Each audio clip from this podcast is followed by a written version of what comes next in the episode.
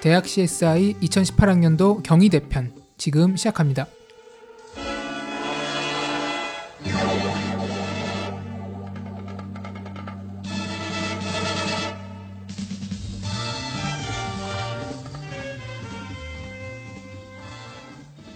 안녕하세요. 펜타킬입니다.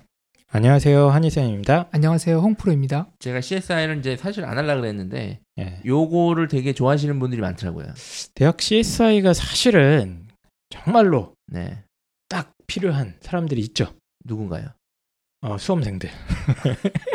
경희대 지원하려고 하는 사람들한테는 이런 편을 좀 디테일하게 분석해 주시면 굉장히 도움이 많이 되죠. 그것도 그렇고 이제 어, 학원이나 이제 사교육 쪽에 일하시는 분들도 음, 어, 또 학교 선생님들도 들으셔서 만약에 제가 저희가 분석하는 부분이 합리적이고 필요한 음. 필요한 분석이다 싶으면 적극적으로 쓰셔서 그렇죠. 네 하시는 게 어. 낫지 그냥 그 학원 선생님들도 뭐 좀 잘못된 정보를 가지고 하는 것보다는 낫지 않을까. 음, 그리고 이제 저희가 잘못된 정보를 떠들면 악플도 달아주시고 그렇죠. 이게 논리적으로 또 해주시면 저희도 스스로 업그레이드를 하고 그래서 그렇죠. 저희가 네. 모든 대학을 할 수는 없고 이제 주요 대학만 포인트를 한번 짚어보도록 하겠습니다. 그래서 그 저희가 언제 죽기 전에 어, 전국에 있는 모든 대학을 한번 해볼까요? 저 가야 돼서 하다가 죽지 않을까? 자, 그래서 저희가 죄송합니다. 뭐 전국에 있는 모든 대학을 하면 좋겠습니다만 특히 올해 조금 입시가 많이 바뀐 대학들, 어, 걔네들 중심으로 좀 하려고 어, 생각을 하고 있습니다. 그리고 학- 많은 관심을 받고 있는 대학들 중심으로 대학 CSI 진행하도록 하겠습니다. 음, 근데 2018학년도 첫 CSI 방송에서 경희대를 선택한 건 무슨 이유가 있나요? 가나다 아닙니까? 아니 그렇지는 않고요. 그냥 입시 결과가 상당히 투명하게 아. 돼 있기 때문에 이번에 그 이유밖에 없어요. 문재인 대통령이 경희대학교 출신인데 무슨 보내는 메시지 같은 거 아닌가요? 아뭐 사실 그런 면도 사실 좀 있어요. 아, 어용 방송. 예. 김정숙 여사도 경희대 동문이시잖아요. 아 그렇습니까? 네, 지금 경희대는 잔치라고 하는데 네, 어쨌든 네그 그런 이유는 1만 있고요. 네, 나머지 99는 그냥 투명하게 공개돼 있기 때문에 그렇다는 거. 투명하게 공개돼 있다 함은 어, 나머지 대학들은 이 정도 수준으로 작년에 입시 결과를 이렇게 공개를 안안 합니다. 하고 있다. 아무도 안 하는데 어, 굉장히 빨리 올렸습니다. 다른 대학들은 아직 뭐 입결을 올린 대학들도 조금 있습니다만 아예 안 올린 대학들이 굉장히 많죠. 네. 그리고 그 대학 입시 포탈 어디가 여기도 5월 중순에나 5월 말까지는 올려야 되는데 네. 지금 대부분 대학들이 안 올리고 있거든요. 네. 근데 유일하게 이 경희대학교만이 이렇게 일을 열심히 하면서 공개를 해주셨습니다. 그래서 경희대가 지금 제가 봤던 이 대입 결과 발표 수- 어, 틀 중에는 가장 투명합니다. 가장 투명하다. 깔끔해요. 깔끔하다. 네, 다 공개. 심지어 뭐 면접 문제까지도 다 의도 뭐 모범 답안까지도 다 공개를 하잖아요. 그래서 채점 기준 이런 거 다. 네, 어. 그냥 투명하고 물론 저는 반드시 공개해야 되는 그 요소 중에 하나가 더 있는데 이게 뭐냐면 음. 그 학교별 합격자 수를 반드시 공개를 해야 된다. 학교별 합격자 합격자 수. 수라 하면 이제 뭐 특목고나 네. 일반고나 그 정도 수준이 아니라 구체적으로 어, 뭐 작년에 경희대 총학저 뭐야 그 모집 인원이 뭐 3천 명이었다. 그러면 네. 3천 3천 명 중에 숙명 여고 학생은 몇 명, 그리고 숙명 여고 학생 예를 들어 10명이다. 10명 중에 논술은 몇 명 이런 식으로 다 음. 그거를 뭐 공개까지는 아니라도 충분히 찾아볼 수 있게끔. 근데 그게 고교별 합격자 조회 시스템이 있는 학교들도 있거든요. 사실 근데 그걸 누구나 다 오픈할 수 있게 해줘야 예. 진정하게 싹 다 오픈하는 거거든요. 어. 네, 근데 그것까지는 좀 안 하는 것 같고. 네. 네, 제가 생각해도 그것까지는 아닌 것 같고요. 예. 어쨌든 간에 어, 입시 결과를 가장 투명하게 그 공개하는 학교이자 현직 대통령을 배출한 어, 학교를 존경하는 의미에서 경희대 편 한번 시작해 보도록 하겠습니다.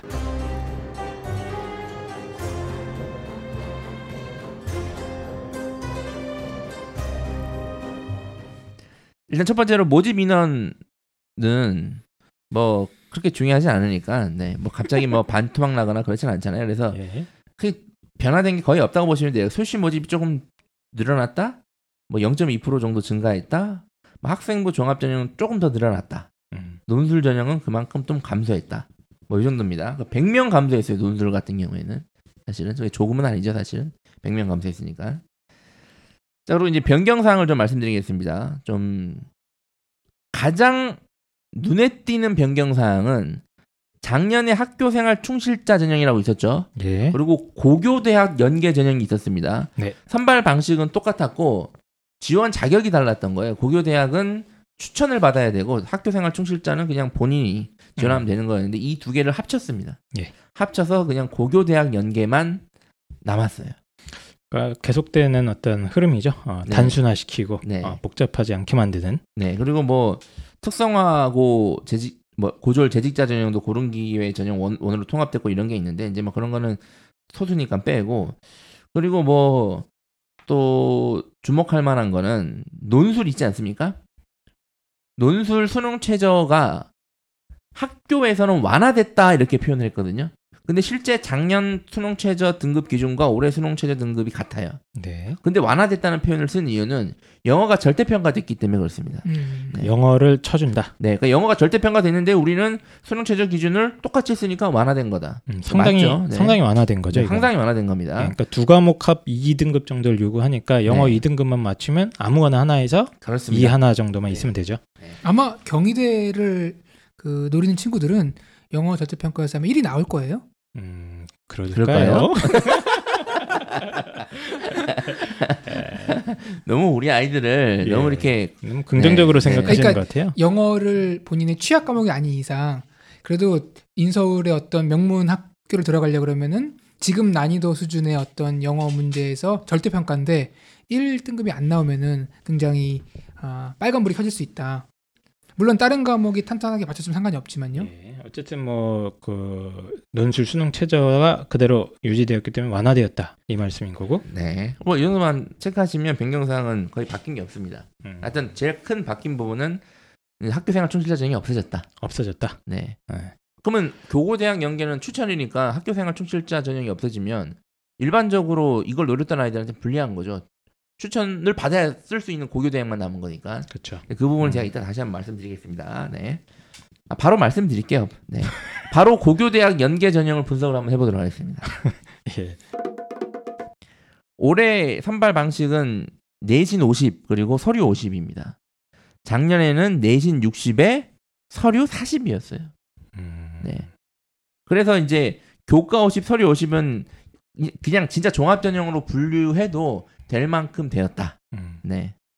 그러니까 내신이 아무리 압도적으로 1.0이더라도 네. 이 정도의 비교과 반영 비율이면 네. 어, 비교과만으로도 네. 날아갈 수 있는. 날아갈 수도 있다. 물론 작년에도 교과 60에 서류 40이면 아니 서류가 40이 되니까 내신이 아무리 좋아도 뭐 문제가 있을 수 있지 않을까. 물론 그러한 현상이 실제 합격자 데이터를 보면 나타나고 있습니다. 자, 예를 들어서 지금 제가 그 2017학년도 기준 경희대에서 업로드한 합격자 평균 그걸 보고 있는데요. 오.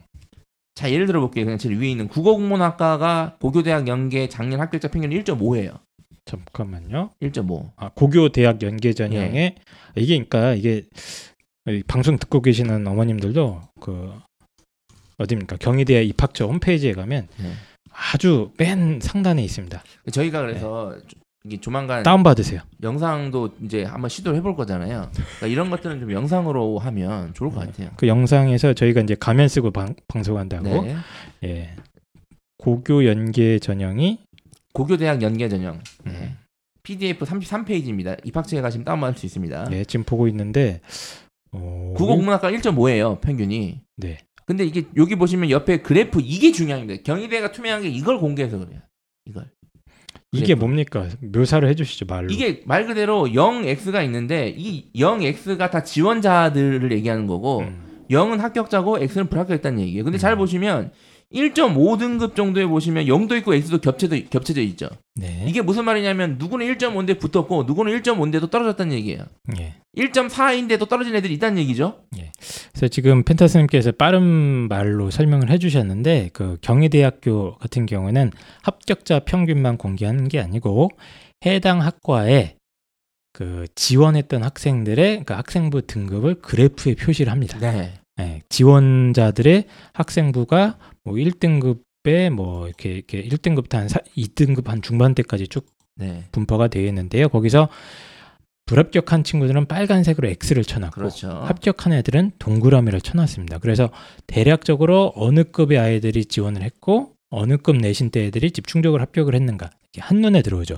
그래서 저희가 완벽한 분포도 그 공개다 이렇게 평가를 하는 또 겁니다. 재밌는 거는 이 언론정보학과 인기 있는 학과죠. 네. 저희가 제발 쓰지 말라고 하는 그 학과를 보시면 맨 왼쪽이 X가 돼 있어요.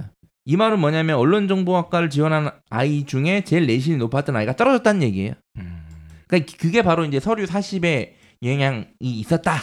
그 매력이죠. 네. 서류 40에. 그리고 여기 네. 언론정보학과 보면 뭐 거의 막 되게 촘촘하게 돼 있죠. 그 지원자가 많았다는 얘기입니다. 되게. 언론정보학과 같은 경우는 지금 떨어진 애가 제가 봤을 땐 거의 1.1이나 2 정도였을 것 같아요. 네네. 이 정도였으면 자 그런데 이제 중요한 거는 뭐냐면 어쨌든 이 평균 고교대학 연계 전형의 평균 합격자 평균을 보면 보통 인문 계열 같은 경우 1등급 중반에서 형성돼 있죠. 1.5에서 한 네. 높으면 1.67 정도 네, 이건 6이나 뭐 예. 아시는 분은 아시겠지만 이런 식의 데이터를 공개하기 전부터 제가 계속 주장을 했죠. 이 정도 될 거다. 근데 재밌는 거는 언제요? 아, 예, 했어요. 다. 아니 하도 많은 들어보세요. 얘기를 해가지고 그뭐 네. 하나 있긴 있겠죠. 아 저도 저 예, 예, 기억은 납니다. 근데 1등급 재밌는 후반대다. 그, 아, 그러면 선생님, 서류 40, 올해는 50인데, 이 서류 때문에 뭐 역전이 자주 일어납니까? 음. 합격, 불합격이. 만약에 그게 맞다면, 이 합격자 5 표시가 조금 더 넓게 분포돼 있어야 되는데, 음. 그렇지는 않고, 어쨌든 1.5인데도 불구하고 불합격한 애들이 있지만, 어쨌든 합격한 애들은 합격자 평균, 즉 1등급 중반 사이에 몰려 있는 건 사실입니다. 맞습니다. 네. 예, 그러니까 이 말은 뭐냐면 일, 예를 들어서 국어 공무원 학과가 1.5다. 그러면 올해 같은 경우에 1.4예요. 그러면 써서 무조건 붙는다고 할 수는 없어요. 다만 합격한 학생들은 아마 1.5나 1.4일 근처일 가능성이 높습니다. 그렇겠죠. 이, 이렇게 음. 얘기하는 게 정확해요. 그래서 이 자료는 아주 투명하게 공개되어 있기 때문에 꼭 한번 경희대 지원하시고자 하는 분들은 꼭 한번 찾아보시면 됩니다. 네. 대략적인 합격선은 인문대 같은 경우 1.4에서 1.7 사이고요. 자연계열 같은 경우는 약간 좀 낮죠. 그래서 2등급 초반대까지도 나오는 근데 심지어 자연계 지리학과 보시면 2.9예요. 그 예 이런 학과군들 같은 경우는 제가 지금 좀 찾아봐야 되는데 지원자가 많이 없었다는 얘기입니다. 예. 그냥. 근데 이렇게 공개하니까 아, 그런 아이들은 좀 지원 안 해도 되겠네요. 어, 내가 만약에 학생부 내신이 3등급인데 너무 비교가 좋아. 지원해 볼까? 라는 생각이 들면은 보면은. 예. 그 생각을 오히려 좀 더 확률이 높은 대학교 쪽에 아니 지금 홍프로 선생님 진짜 중요한 얘기를 하셨는데 지금 보시면 3등급에서 심지어 6, 6 7등급 지원자들도 있죠. X 표시돼 있죠. 그렇죠. 그럼 얘네들은 조금만 관심을 가져도 쓰면 안 되는 카드라는 걸 알 수 있거든요. 이게 하나 버리는 건데 네, 근데 이걸 썼어요 지금. 그래서 저희가 이런 학생들을 위해서 방송을 하는 건데 이제 안타까운 건 이런 학생들을 위해 방송을 안 듣는다는 거죠. 그래서 아마 올해도 있을 것이다 이런 학생들은. 저희 네. 저희 방송 듣는 청취자분들 중에서 학교 선생님도 꽤 많아요. 네. 네. 그래서 아마 학교 선생님들이 이제 이런 거 보면은 음. 좀더 아이들에게 어, 확률이 높은 그리고 쪽으로 사실은 이게 학교 선생님들 중에서도 이제 제가 이제 그냥 야 추천 전형이니까 너 내신 낮아도 써라 뭐 이런 식으로 지도하는 선생님도 있었습니다. 만나봤던 음. 학- 아이 중에 근데 어쨌든 어, 학교에서 밀어주니까 한번 써봐라. 네. 야 이건 추천이니까 괜찮을 거다 뭐 이런 식으로 음. 근데 어쨌든 합격자 바- 데이터를 보시면 이런 현상이 나타나 있다. 네, 그리고 있다. 이 전형 같은 경우는 지금 내신 격차가 상당히 크거든요. 그래서 어떤 학과는 거의 뭐 2등급 후반대로 평균이 찍혀 있는 학과들도 있는데 이거는 이제 경쟁률을 비교해 보시면 경쟁률이 확실히 낮습니다. 네. 아까 언급했던 지리학과 같은 경우 자연 계열에서 1.5대 1이었어요. 네. 그러니까 제가 얘기하는 게 뽑는 인원이 중요한 게 아니라 경쟁률이 중요하다고 네. 늘 말씀드리잖아요. 그러면 이제 저희 방송을 듣고 많은 분들이 또 지리학과 자연 계열을 됐으면 느꼈죠. 올해는 또 반대로 되겠죠. 네, 반대로 됩니다. 네. 그렇게 단순하게 생각하시면 안 되고 네. 경쟁률이 중요하다. 뽑는 인원 중요하지 않다. 그래서 저희가 미디어 커뮤니케이션이나 언론 음. 이- 광고 뭐 이런 쪽 쓰지 말라는 이유가 바로 그 이유 때문이에요. 경쟁률 때문에. 네, 네. 맞습니다. 그래서 경쟁률, 특히 수시에서는 아이들이 좀 수, 소신 지원하는 경향이 좀 어, 굉장히 강하기 때문에 어, 인기 학과를 뭐 무턱대고 들어갔다가 피보는 경우가 많다. 네. 아, 차라리 그냥 이럴 때도 비인기 학과 중에 조금 선발위원회이 그래도 조금 어느 정도 받쳐주는 학과를 들어가는 게 조금 안정적이지 않나 어, 싶습니다. 어쨌든 이 자료는 한번 꼭 찾아보셨으면 좋겠어요. 어쨌든 내신이 그렇다는 얘기고 내신을 보시면 지원할 수 있다는 얘기인데 이제 중요한 거는 올해 학교생활 추, 학교생활 충실자를 없앴잖아요. 네. 작년에 고교대학 연계 추천 카드가 자연계 한 명, 인문계 한 명이었거든요. 학교별 두 명 아니었나요? 네, 두 명입니다. 예. 자연계 한 명, 인문계 한 명. 예. 근데 올해는 어떻게 됐죠? 근데 올해는 학교생활 충실자를 없애고 고교대학 연계만 남- 놔뒀어요. 음. 그러면 만약에 그 추천자 학생 수를 똑같이 두 명으로 하면 음, 음. 이거는 경희대를 노렸던 대부분의 학생들한테 불리하죠.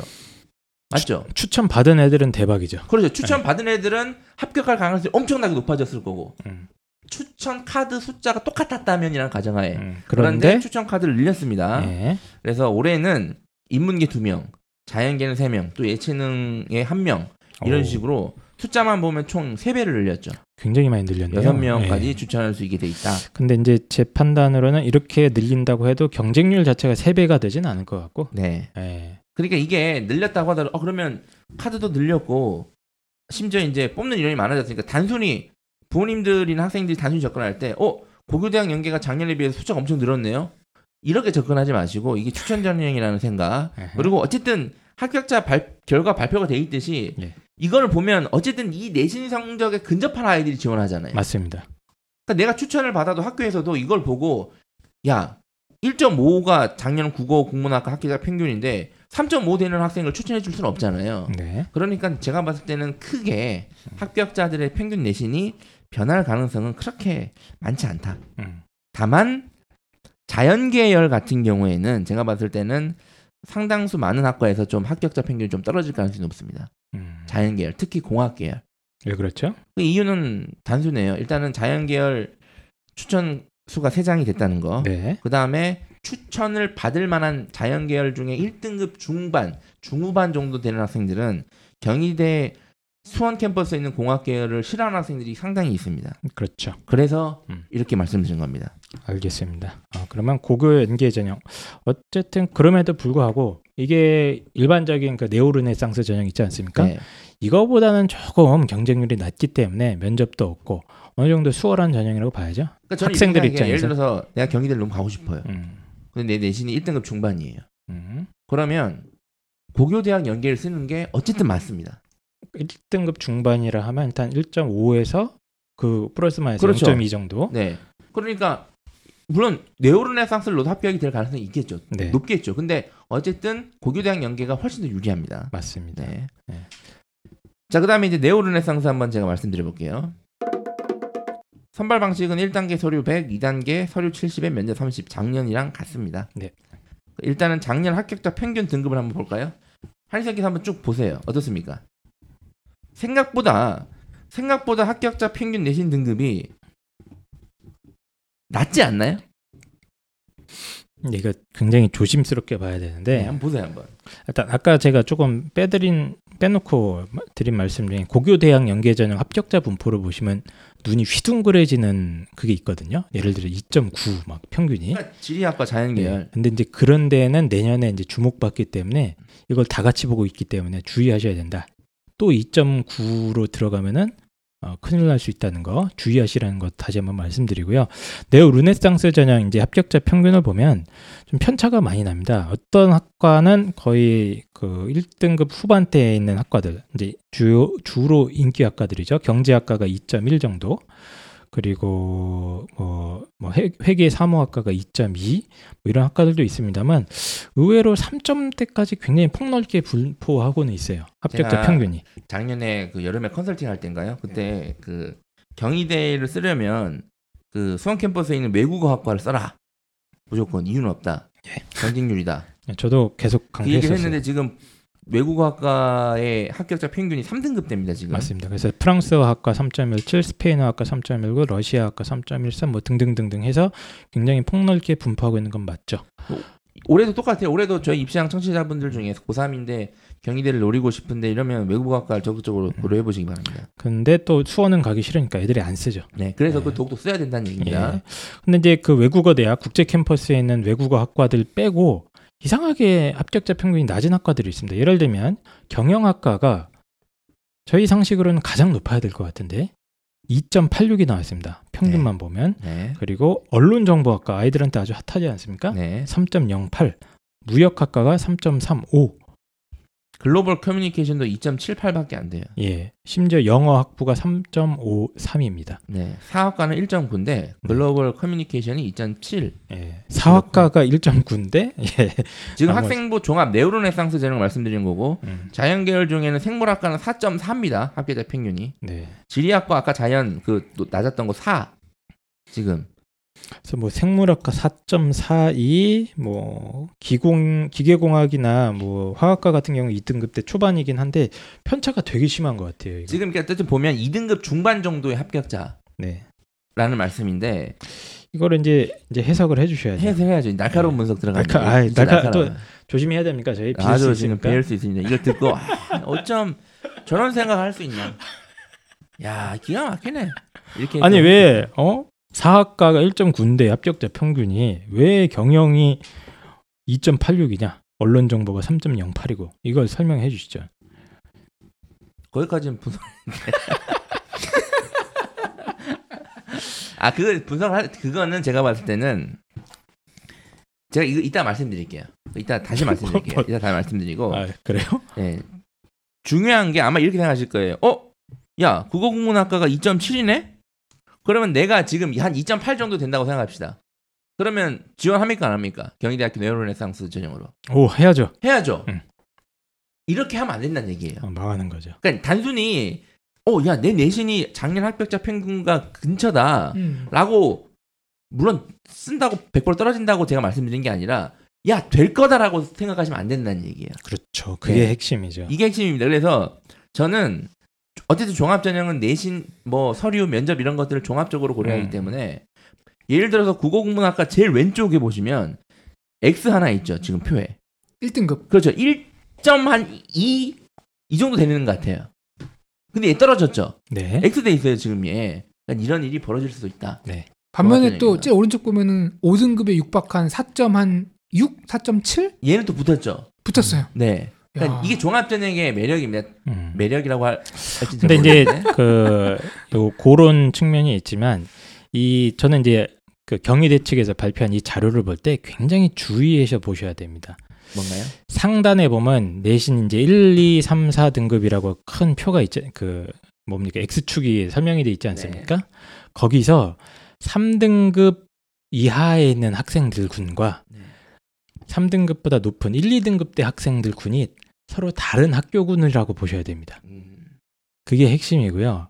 그래서 예를 들면은 국어 국문학과가 2.78입니다. 합격자 평균은. 근데 합격자들이 1등급 중후반 때에 집중적으로 분포가 돼 있는 거고 또 2등급 중반 때쯤에 집중적으로 분포가 돼 있고 마지막으로 3등급 초반에서 거의 5등급까지 집중적으로 분포가 돼 있습니다.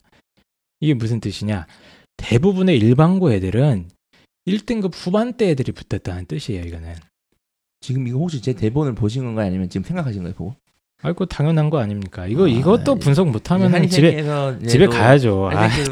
날카로운 분석력이 생겼다는데 아 이거 이거 대본에 있습니까? 죄송합니다. 제가 이거를 이제 아 설명해 주시죠. 날카로운 예. 분석이라고 얘기하려고 그랬는데 정확히 얘기를 하셨어요. 예. 보시면 예를 사학과를 보세요. 1.9죠 합격자 평균이. 네. 근데 2등급 초반과 예를 들어서 3등급 이후에 중간 틈 비어 있죠 공간이. 그 그래프 상에 네. 모든 그 과마다 비어 있는 틈이 비어 있어요. 비어 있어요. 중간이 한 2등급 중후반에서 3등급 초중반까지 비어 있는 비어 현상 있습니다. 특히 국제학과는 엄청나게 비어 있습니다. 국제학과는 예. 지금 이게 뭐냐면 3등급 이후의 합격자들은 특목 자사고나 좀 학력이 우수한 일반고일 확률이 매우 높다는 얘기예요.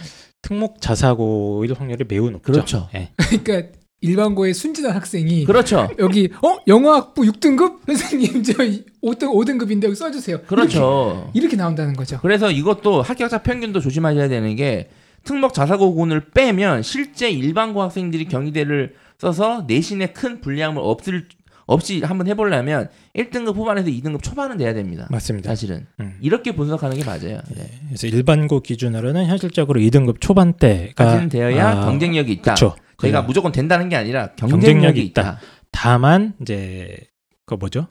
네. 아까 펜타 선생님께서 추천해 주셨던 국제 캠퍼스에 있는 네. 학과들, 특히 인문계 학과군들 중에 프랑스, 스페인 이런 과들 중은 등은 2등급대 애들이 많이 붙었어요. 일반고 네. 애들도. 그러니까 이제 그거 빼고는 현실적인 경쟁력은 거의 한 1.89 정도는 돼야 어, 괜찮고 아무리 뭐 내신이 나빠도 2.5 이하로 일반과 애들이 떨어지면 그게 쉽진 않자. 자 그리고 아까 이제 아까 한희생께서 아니 상학과는 1.9인데 음. 경영학과는 왜 2.86입니까? 물어봤잖아요. 그 똑같은 예. 맥락이에요. 그렇죠.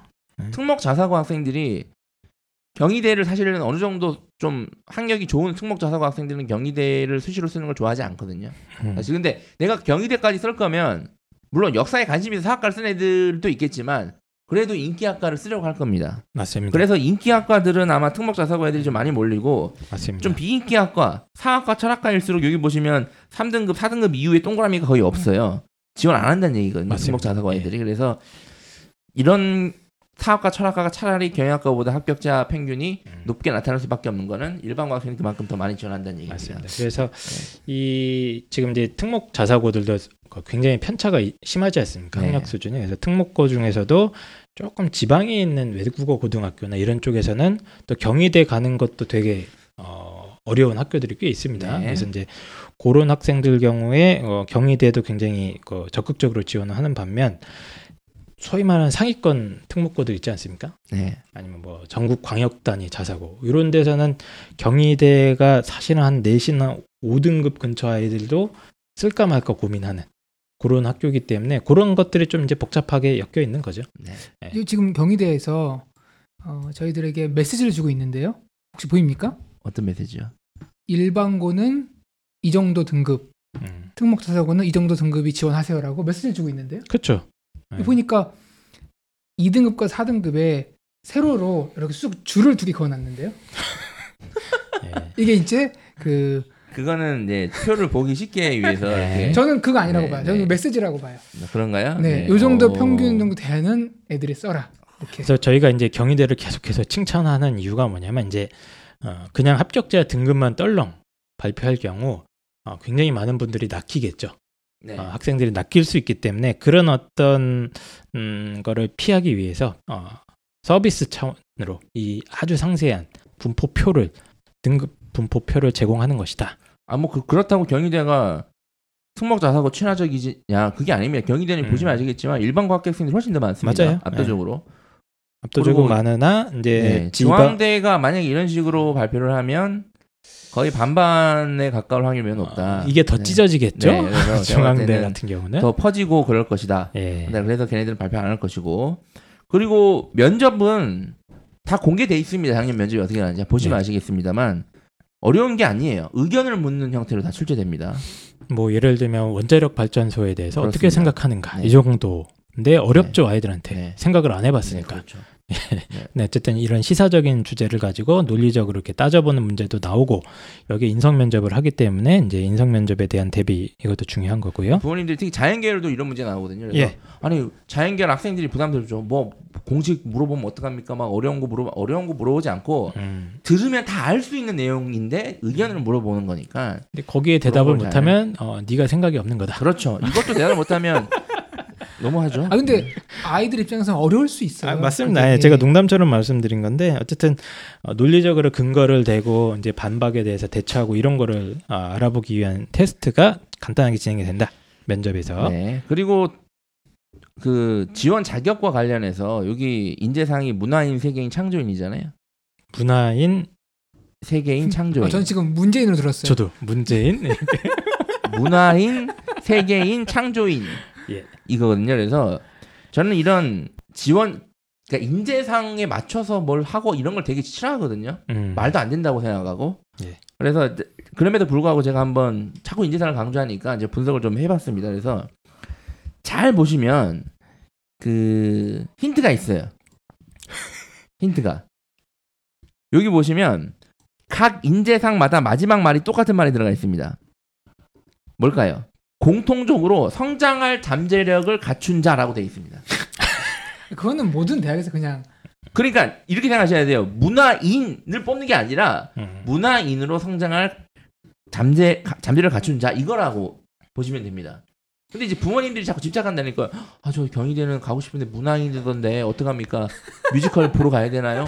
문화적 소양을 막 저 비발디 막 이런 거 노래 듣고 베토벤 노래 듣고 막 교양을 막 쌓고 막 어 세계이니까 저 이번에 유럽 여행 갔다 올게요. 막 창조인 자꾸 막뭘 되는 거 만들고 있고 이런 식으로 접근하는 게 아니란 말씀이고 제가 그냥 쉽게 끼워 맞춰 설명해 드릴게요. 그냥 쉽게. 문화인은 제 기준으로는 제 기준입니다. 다시 한번 말씀드리면 제, 기- 제, 기- 제 기준입니다. 제 개인적인 의견. 근데 아마 맞을 거예요. 네. 맞지 않습니까? 이런 맛으로 방송하는 거죠. 네. 문화인은 동아리 활동, 봉사 활동 등 학교 내에 있는 단체 활동이죠. 이걸 적극적으로 하는 학생들입니다. 다만 동아리 활동이 좀 더 창의적이면 좋겠죠. 이런 학생들 동아리 봉사 단체 학교 내 단체 활동을 적극적으로 하는 학생들은 문화인에 가깝고 음. 세계인은 영어나 제2외국어 성적이 좋고 진로 희망이 글로벌적이면 됩니다. 글로벌적인. 음. 그러니까 교- 딱 국내에서만 하는 그런 게 아니라 예. 글로벌적인. 네. 예를 들어서 교사도 있지 않습니까? 국어 교사. 이 국어 교사는 글로벌적으로 어떻게 바꾸죠?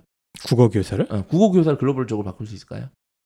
그 무슨 무슨 헛소리입니까? 그게 또? 국어 지문에 있는 내용을 다른 나라에 있는 많은 아니 외국어에 외국에도 한국어 열풍이 불잖아요. 그래서 외국에 있는 한국어 교사 많잖아요. 어 네. 그렇죠. 이런 식으로 쓰자는 얘기예요. 음. 또 그리고 창조인은 수학, 과학을 기본적으로 잘하지만 진로 희망이 4차 산업혁명에 맞는 창의적인 학생을 음. 학생은 쓰면 됩니다. 그럼 이제 문화 예술적인 소양과 어, 어떤 세계 시민으로서의 역량 그리고 창조적인 역량 이걸 다 갖춘 분은 딱 한 분밖에 없는 것 같은데요. 누군데요? 503호에 계셨던 분. 이 중에 하나인 거지 이걸 다 가질 필요는 없고 그리고 음. 잘 들여다 보시면 다막헛 뭐 그런 같은 얘기예요. 그래서 제가 구체적으로 음. 말씀드렸죠. 이게 동아리 봉사활동 단체적으로 하는 애 아니면 음. 영어 제2외국이 성적이 좋고 진로 희망을 글로, 글로벌적으로 쓰고 아니면 수학과학 성적이 좋고 진로 희망이 4차 산업혁명에 맞는 창의적인 학생 이런, 이런 애들 맞춰 쓰면 됩니다. 예. 그럼 아마 합격 가능성이 높아질 것이다. 네. 자 네오레네상스 종합전형을 제가 말씀드렸고 이제 논술. 아, 그 종합전형 살짝 넘어가기 전에 제가 네. 그 입학 사정관 인터뷰 자료들 네. 이거 좀 읽어드리면 조금 도움은 될 아, 것 예, 같아요. 한번 읽어주세요. 네, 그래서 지금 이제 경희대 학생부 종합전형에 대한 어, 사정관들의 인터뷰 내용 조금만 설명을 드리면 어, 이런 구절이 일단 눈에 뜹니다. 소득, 지역, 고교 등 다양한 사회적 배경을 가진 인재 그리고 다양한 개인 역량을 가진 인재를 확보하고 싶다. 이런 얘기를 합니다. 훌륭합니다. 아 네. 대통령을 배출한 학교네요 역시. 아, 그래서 펜타 선생님이 자꾸 경희대학교 같은 경우에 전국에 있는 모든 고등학교에서 골고루 그걸 제가 몇 년 전부터 계속 주장해 제, 제 주장했잖아요. 제가 이제 본인이 오픈, 오픈했네요 스스로. 네. 어, 어쨌든 그 펜타 선생님이 또 하나 맞췄다. 또 하나 어, 맞추는 게 아니라 솔직히 자는 건 모르겠고 대학 CSI에서 하는 제 분석은 거의 90% 이상 맞습니다. 아, 네. 혹시 그 펜타 선생님께서 집에서 이거 엑셀로 정리해가지고 자기가 맞춘 거 지금 네. 저- 체크하고 있다고 아, 제가 알고 있는데. 아, 뭐그 정도까지. 예, 오늘 또 하나 맞췄고요. 자, 그 다음에 또 한 가지. 요거는 조금 의미 있을 것 같아서 읽어드리겠습니다. 학생부 종합전형을 평가를 하는데 가장 중시하는 것은 잘 들으십시오. 학생이 자신의 진로를 찾기 위해 기울인 노력입니다. 이를 증명하기 위해서는 동아리, 진로, 독서 활동이 뒷받침되어야 하겠지요. 자신의 진로에 대한 진지한 고민과 꾸준한 노력은 매우 중요합니다. 이 같은 노력이 드러나는 학생부 그리고 자기소개서는 개성 넘치고 창의적이지요. 확실한 방향성을 가지고 자기 진로에 필요하다고 판단되는 각종 비교과 활동을 계획적으로 충실하게 수행한 학생은 좋은 평가를 받게 될 것이다. 라고 얘기가 되어 있습니다. 그러니까 확실한 진로를 정하는 것도 중요하지만 그 과정에서의 노력을 보겠다. 이 얘기가 이제 저희가 언제 그 비교과 편 찍을 때 비교과 편 얘기할 때 네. 했죠. 진로랑 연계된 활동이나 어떤 진로 계획의 구체성을 좀 강조하는 대학들이 있고 아닌 대학이 네. 있다고 했어요. 그래서 아닌 대학들이 이제 대표적인 게 이제 상위권 대학들, 어, 서연고, 서성한 이런 뭐 중경, 아 경희대 빼고요. 중앙대나 뭐 이대 정도는 별로 신경을 안 쓰는데 경희대부터는 굉장히 강조를 많이 합니다. 그래서 저도 이제 개인적으로 아이들 보내본 경험 딱 그 생각을 해보면 경희대 같은 경우는 확실히 약간 내신이 좀 한 2등급 초중반까지 쳐져 있는 아이들도 이게 좀 진로 관련된 탐색 활동이나 뭐 이런 것들이 잘 돼 있는 학생들은 1단계는 자주 통과했던 것 같아요. 제 경험상으로도. 내신이 약간 쳐져 있는 학생들도.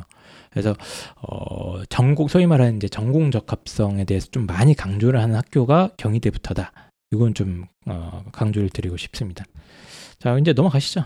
근데 뭐 아까도 말씀드렸지만 꼭 전공 적합성 붙이는 게 아니라 제가 진로희망 음. 글로벌적이고 4차 산업혁명하는 창의적인 진로희망 얘기했잖아요. 그게 힌트입니다. 네, 음. 그 힌트에 맞춰서 알아서 잘 준비하시길 바라고. 자, 논술을 할 얘기가 많아요. 자, 논술 일단은 전형 방법은 논술 70, 교과 30, 내신 30, 수능 최저 있죠. 변화 없습니다. 근데 이제 중요한 거는 논술의 현실을 한번 볼게요. 많은 학생들이 논술을 어쩔 수 없이 선택합니다. 논술에 내가 특화돼 있고 내가 글을 정말 잘 쓰고 합리적인 사고를 할 수 있고 논술을 너무 좋아해서 논술을 쓸 필요가 없는데 논술 쓴 학생 없고 그냥 어쩔 수 없이 논술을 선택합니다. 이거에 어떻게 생각하세요? 지금 제가 가르치고 있는 아이들 중에서 어, 다음 주부터 몇몇 아이들이 논술 수업을 듣습니다. 네, 어쩔 수 없이 그거 선택할 겁니다. 그, 그 대학에 가는 가장 높은 확률이라 그러더라고요. 높은 확률이란 말은 잘못됐어요. 그 방법밖에 남지 않았습니다. 정확히 얘기하면. 아니 뭐 어쨌든 말은 듣기 좋지 않습니까? 그- 그 방법밖에 없으니까 확률은 어쨌든 높다. 개 중에 높다. 아, 틀린 말은 아니죠. 다른 게 예. 0, 0이고 이게 1이니까 이게 1이 있다. 예. 예. 네, 그래서 합격 확률은 매우 낮습니다. 뭐 경쟁률이 매우 높으니까. 왜냐면 이제 경희대 같은 경우는 나날이 논술 경쟁률이 치솟고 있습니다. 네. 중앙대 경희대가 대표적인데 뭐 예전에 50대 1 정도였다면 요즘은 막 70대 1, 80대 1이 기본이에요. 네. 그래서 그런 거죠. 합격 확률은 매우 낮고 어쩔 수 없이 논술을 쓰는데 논술학원에서는 내신 의미 없다. 이게 꽃이죠. 이게 지금 현실이라는 거. 그 많은 꽃임에 넘어가고 있다. 자 그래서 그 저는 이렇게 생각해요. 이 논술 얘기를 좀 조금 이제 제가 뭐 설명회나 이런 얘기를 좀 몇 번 해결했는데, 그러니까 논술은 수능을 잘 치면 다 해결됩니다 근본적으로. 그냥 경희대를 수능으로 가면 돼요. 맞잖아요. 내가 경희대 논술 전형 지원했어요. 근데 내가 수능 잘 쳐서 수능 성적이 경희대 가서 나왔어요. 그럼 논술 네. 칠 필요 없잖아요. 그 이제 이거는 아주 어, 희망 섞인 분석인 거고. 진짜 예. 희망 섞인 분석이 아니라 보세요. 아, 그 말이 안 돼요, 선생님. 그게 어떻게 됩니까? 자, 그러면 너가 내신도 안 돼. 그래서 학생부 전형으로도 쓸 수 없어. 정시로도 경희대를 못 가. 그런데 경희대를 논술로 가려한다는 그 생각 자체가 잘못된 거 아니냐? 잘못됐는데 이제 실오라기 같은 희망을 붙잡고 있는 아이들에게 그렇게 얘기하니까 아이들이 울고 뛰쳐나가고 아. 선생님 이상해요. 이제 그런 이렇게 예. 클레임이 들어오는 거죠. 그러니까 이런 뭐- 생각, 그러니까 이미 논술로 하겠다는 자체가 되게 큰 한계고 모험이라는 얘기를 제가 하고 싶은다는 얘기예요. 이게. 어쨌든 왜? 이제 그 펜타스님께서 해주시고 싶은 말씀을 저희 어떻게 보면 입시왕의 어떤 주제 같은 마- 이야기 아닙니까? 뭐죠? 논술 논술 회의론. 네. 아, 그래서 펜타스님의 뭐- 어, 의견은 충분히 이해가 됩니다만 그러나 이것도 하여튼 남아 있는 카드니까. 네, 그래서 어쨌든 뭐 이 얘기는 저희가 여기까지 하고 네. 이 방송을 듣는 논술학원 원장님께서 또 악플을 네. 다실 수 있으니까 네. 자, 오늘은 경희대 그- 논술만 분석을 한번 해보죠. 네. 네. 그권 원장님께서 어, 어, 펜타스님 상당히 싫어하신다고. 네, 그, 네, 저희가 쫓겨났죠 거기서. 자, 어쨌든 합격자 내신 한번 볼게요. 네. 만약에 그 논술학원에서 주장하잖아요. 내신 낮아도 합격할 수 있다. 네. 많다. 만약에 그 말이 사실이라면 경희대에서 발표하는 이 합격자 내신 그래프를 보면 알 수 있겠죠. 네. 맞죠? 한번 보세요. 어떻습니까? 이제 홍프로 선생님 한번 보세요. 홍프로 선생님이 네, 한번 보세요. 어때요? 일단은 충격적인 게 네. 지원해서 맞은 아이들은 동그라미, 합격한 아이들은 네. 불합격한 X표가 돼 있는데 네. 그 X표 선이 그냥 빨간 선으로 돼 있어요. 네. 하도 많아가지고 떨어진 아이들이 네. 중복이 돼가지고 그냥 빨간 선 찍 그어는 것처럼 돼 있습니다. 자, 빨간 선은 사실 보실 필요는 없고요. 거의 병풍과 같은 상황입니다, 지금. 5를 보세요. 만약에 내신이 낮아도 붙을 수 있다. 그 말이 사실이라면 이 5가 듬성듬성 골고루 퍼져 있어야 되는데 홍프로 선생님 보시기엔 어때요? 어, 이 정도면 듬성듬성 퍼져 있잖아요. 이게 그러니까 사학과 같은 경우에 음. 1등급에서 3등급까지 돼 있고 5.5등급 아이가 한 명 있네요. 네. 이 한 명. 야. 이게 논술의 맛입니다. 근데 그 이 맛에 하는 거예요. 그 여러분들은 논술을 너무 잘못 생각하고 있어요. 아이들이 아이들이 이렇게 생각하는 게이 예. 한 명이 내가 될 수 있다는 이제 그런 희망을 가지고 글을 쓰는데 야, 참 보기 안타깝네요. 자, 그래서 이제 이 자료도 그 어, 논술 합격 지원자들의 어, 학생부 등급 분포도 공개가 되어 있는데 좀 재밌는 것은 그 사실상 합격자들의 내신 평균이 어, 네오르네상스 전형과 거의 유사하다. 2등급 후반에서 3등급까지 그렇죠. 나온다. 3등급, 2등급과 3등급 대에 집중돼 있다. 네. 3등급 대도 많습니다. 자, 자연 계열은 4등급도 많아요. 음. 많은데 물론 지원은 X 지금 빨간 걸 보시면 아시겠 7등급까지 다 돼 있어요. 네. 만약에 논술학원에서 주장하듯이 논술에서 내신은 큰 의미가 없다면 그 내신도 반영비율 30밖에 안 되잖아요. 그러면 이런 결과가 나오면 안 돼요, 사실은. 근데 이제 그 조금 설명을 드리면 경희대학교는 대표적으로 논술 시- 고사에서 내신을 좀 많이 반영하는 그런 학교입니다. 그러니까 네, 그래서 원래 4등급 이하는 조금 불리한 건 맞아요. 5등급 이하는 거의 불가능하고. 그러니까 제가 주장하는 게 논술이 30이니까 아니 내신이 30이니까 네. 내신 별로 중요하지 않다라고 주장을 하면 안 된다는 얘기예요. 아니 그나마 다른 내신 대학들이 있으니까 크다. 그렇지. 다른 대학들 어, 그걸 정확히 해줘야 된다는 그거 다 말씀이고 정확히 합니다. 물론 어, 저는 이렇게 주장했다고 해서 네. 논술도 내신이 중요합니다. 이런 주장하는 게 아, 아, 니에요 그렇지 않죠. 왜냐하면 5등급도 있어요. 네. 있잖아요. 4등급도 많고 5등급도 있잖아요. 아 이게 가뭄에 콩나듯 한두 명씩 있긴 있는데 있어요. 그래서 저는 근본적으로 이거예요. 왜 이런 현상이 나타나냐? 내신이 음. 중요하다. 내신이 반영 비율이 크다. 이거는 나중 문제고 가장 첫 번째 이유는 논술 지원자들 중에 내신이 1등급이고 2등 1등급인데 논술 지원 애들은 정신이 약간 좀 이상한 애들인데 저 어쨌든 아니 왜 그렇게 폄하, 폄하하십니까? 아니, 다른 글쓰기를 있겠죠. 좋아하고 있을 겁니다. 그죠? 네. 네. 일반적인 상황은 아니니까 2등급, 3등급 때 논술 지원자들 중에 경희대 2등급, 내신 2등급, 3등급 대 학생들이 4, 5, 6, 7 등급 애들보다 수능 최저 맞출 확률이 높다. 첫 번째. 그렇죠. 그리고 공부를 잘하니까 글을 잘 쓸 확률이 높습니다. 음. 이것 때문에 그래요. 다른 이유는 없습니다. 그래서 제가 아까 처음에 한 말이 생각해 보세요. 아니 정시로도 경희대 힘들고 학생부로도 힘든데 논술로 들어가겠다는 생각 자체가 벌써 이게 구조적으로 안 맞다니까요 이게. 그러니까 그 실력도 안 되는 게 어, 턱도 없이 논술로 헛된 꿈을 꾸고 있는 이 대한민국의 어, 수많은 이 하- 수험생들한테 지금 불호령을 내리시는 거 아닙니까? 정신 헛된 차리라. 꿈을 꾼다는 게 아니라 네. 제가 안타까운 거 그래. 내가 논술 오케이 논술밖에 없는 거 알겠어. 경희대 가고 싶어요. 근데 노- 그래. 그러면 그 그거에 맞는 공부를 해야지. 정시를 공부하는 이상의 노력을 해서 해야 되는데 아 선생님 논술은 보니까 이렇게 그러니까 공부를 안 하려고 음. 수능도 제대로 안 해. 논술도 그냥 대충 해. 이런 이게 답답한 뭐 겁니다. 그거는 좀 문제가 있죠. 네. 그런 정신 그러니까 상태라면. 정신 상태를 네. 꼭 뜯어 고쳐야 된다. 네. 어, 그래서 뭐 그 그만 흥분하시고요. 예, 어쨌든 이게 이제 그 합격자 분포를 보면 좀 재밌는 결과라서 어, 펜 선생님께서 어, 열변을 토하시는 겁니다. 그리고 논술 학원도 저도 논술 관련 설명을 할때 음. 내신 반영이 큰 대학들과 그렇지 않은 대학들을 나눠서 제가 말씀을 드리고 그렇죠. 그 상황에 맞게 전략적으로 준비를 해야 되는 아이들이 분명히 있습니다. 분명히. 그러니까 예를 들면 뭐 성균관 대학교나 뭐 이런 대학들, 그러니까 작년 같은 경우에 고대가 있었으니까 네. 고대 같은 경우도 거의 논술이 무의, 아 내신 성적이 거의 무의미한 대학이거든요. 간단하게 하면 상위권 대학들은 그렇죠. 예. 토목 자사고 아이들이 쓰는 대학들 주로 그렇죠. 논술로. 예. 그런 그러나 뭐 예를 들면 동국대, 뭐 홍익대, 뭐 경희대성까지도 내신이 상당히 좀 많이 들어가는 편이기 때문에 이거는 좀 주의하셔라.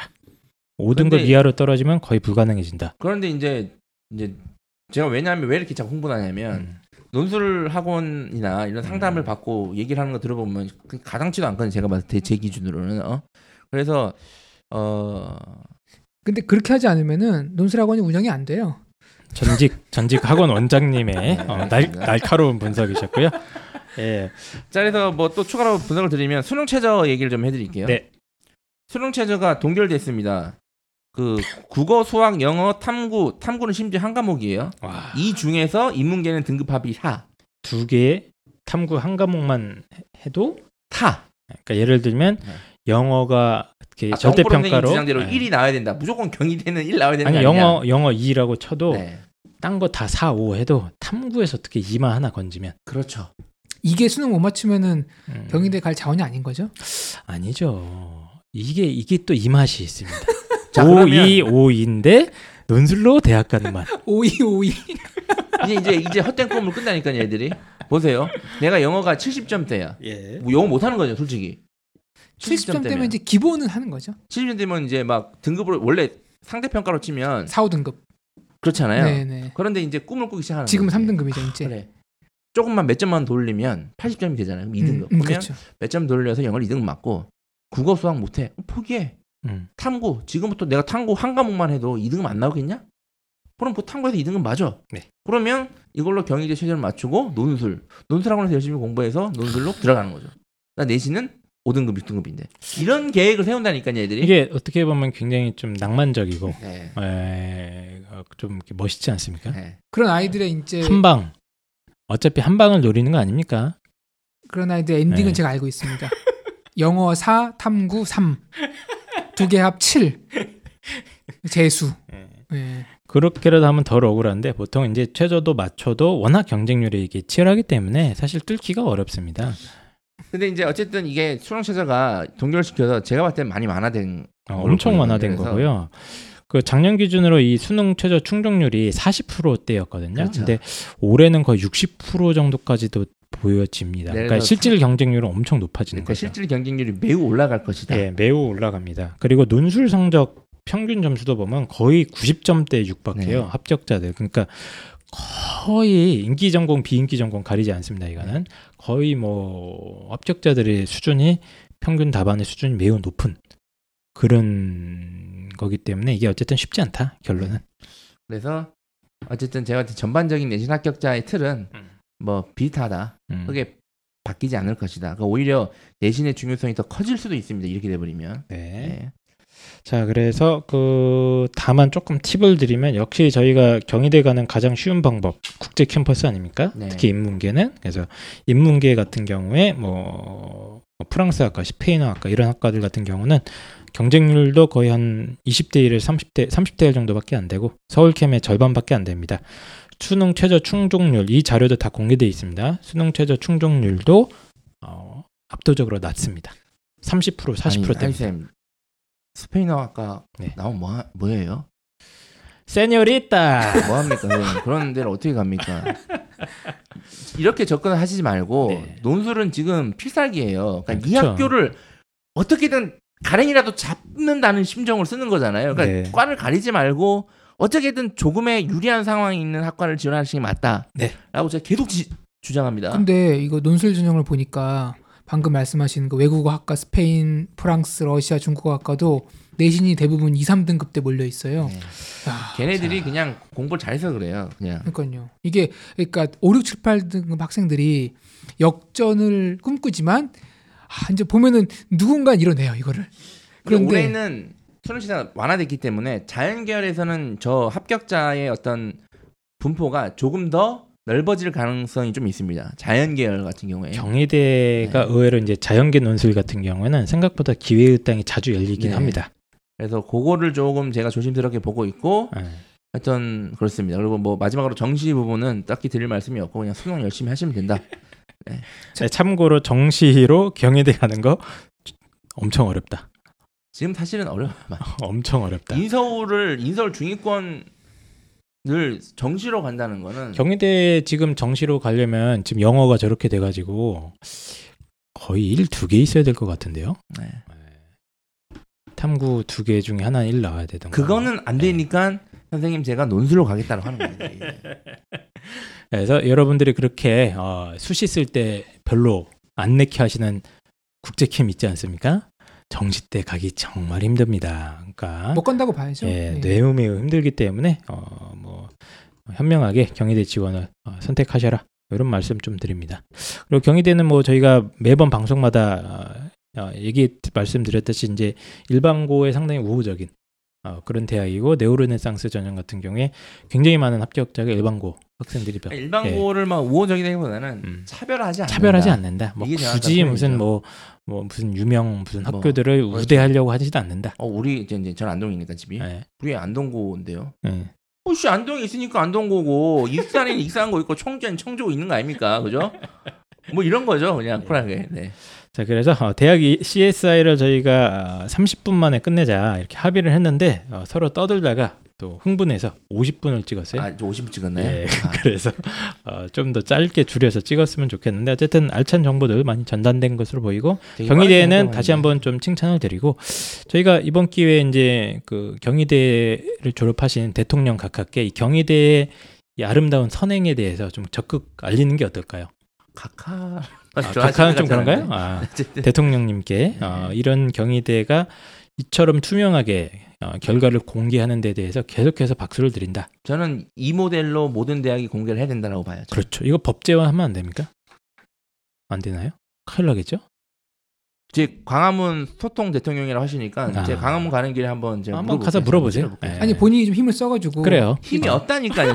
이게 왜 자꾸 힘이 없다. 아니 힘이 없다. 문재인 대통령 교육 정책 보좌관 아닙니까? 아, 자꾸 이런 어- 이상한 헛소문 자꾸 펼치지 마시고 네, 자꾸 전혀 아니고요. 전혀 어, 그런 관련이 없다라는 말씀 예, 드리고 네, 탈락했다. 지금 제가 걱정이 되는 게 지금 교육 정책 발표하고 부모님들이 저한테 욕할까봐 걱정인데 지금 저랑 아무런 관련이 없다는 걸 제가 대- 계속 말씀드립니다. 저는 그냥 입시장 녹음하는 사람이다. 오케이. 네. 알겠습니다. 그러면 어, 또 다음 대학으로 또 찾아뵙고 어, 인사드리도록 하겠습니다. 네, 고생하셨습니다.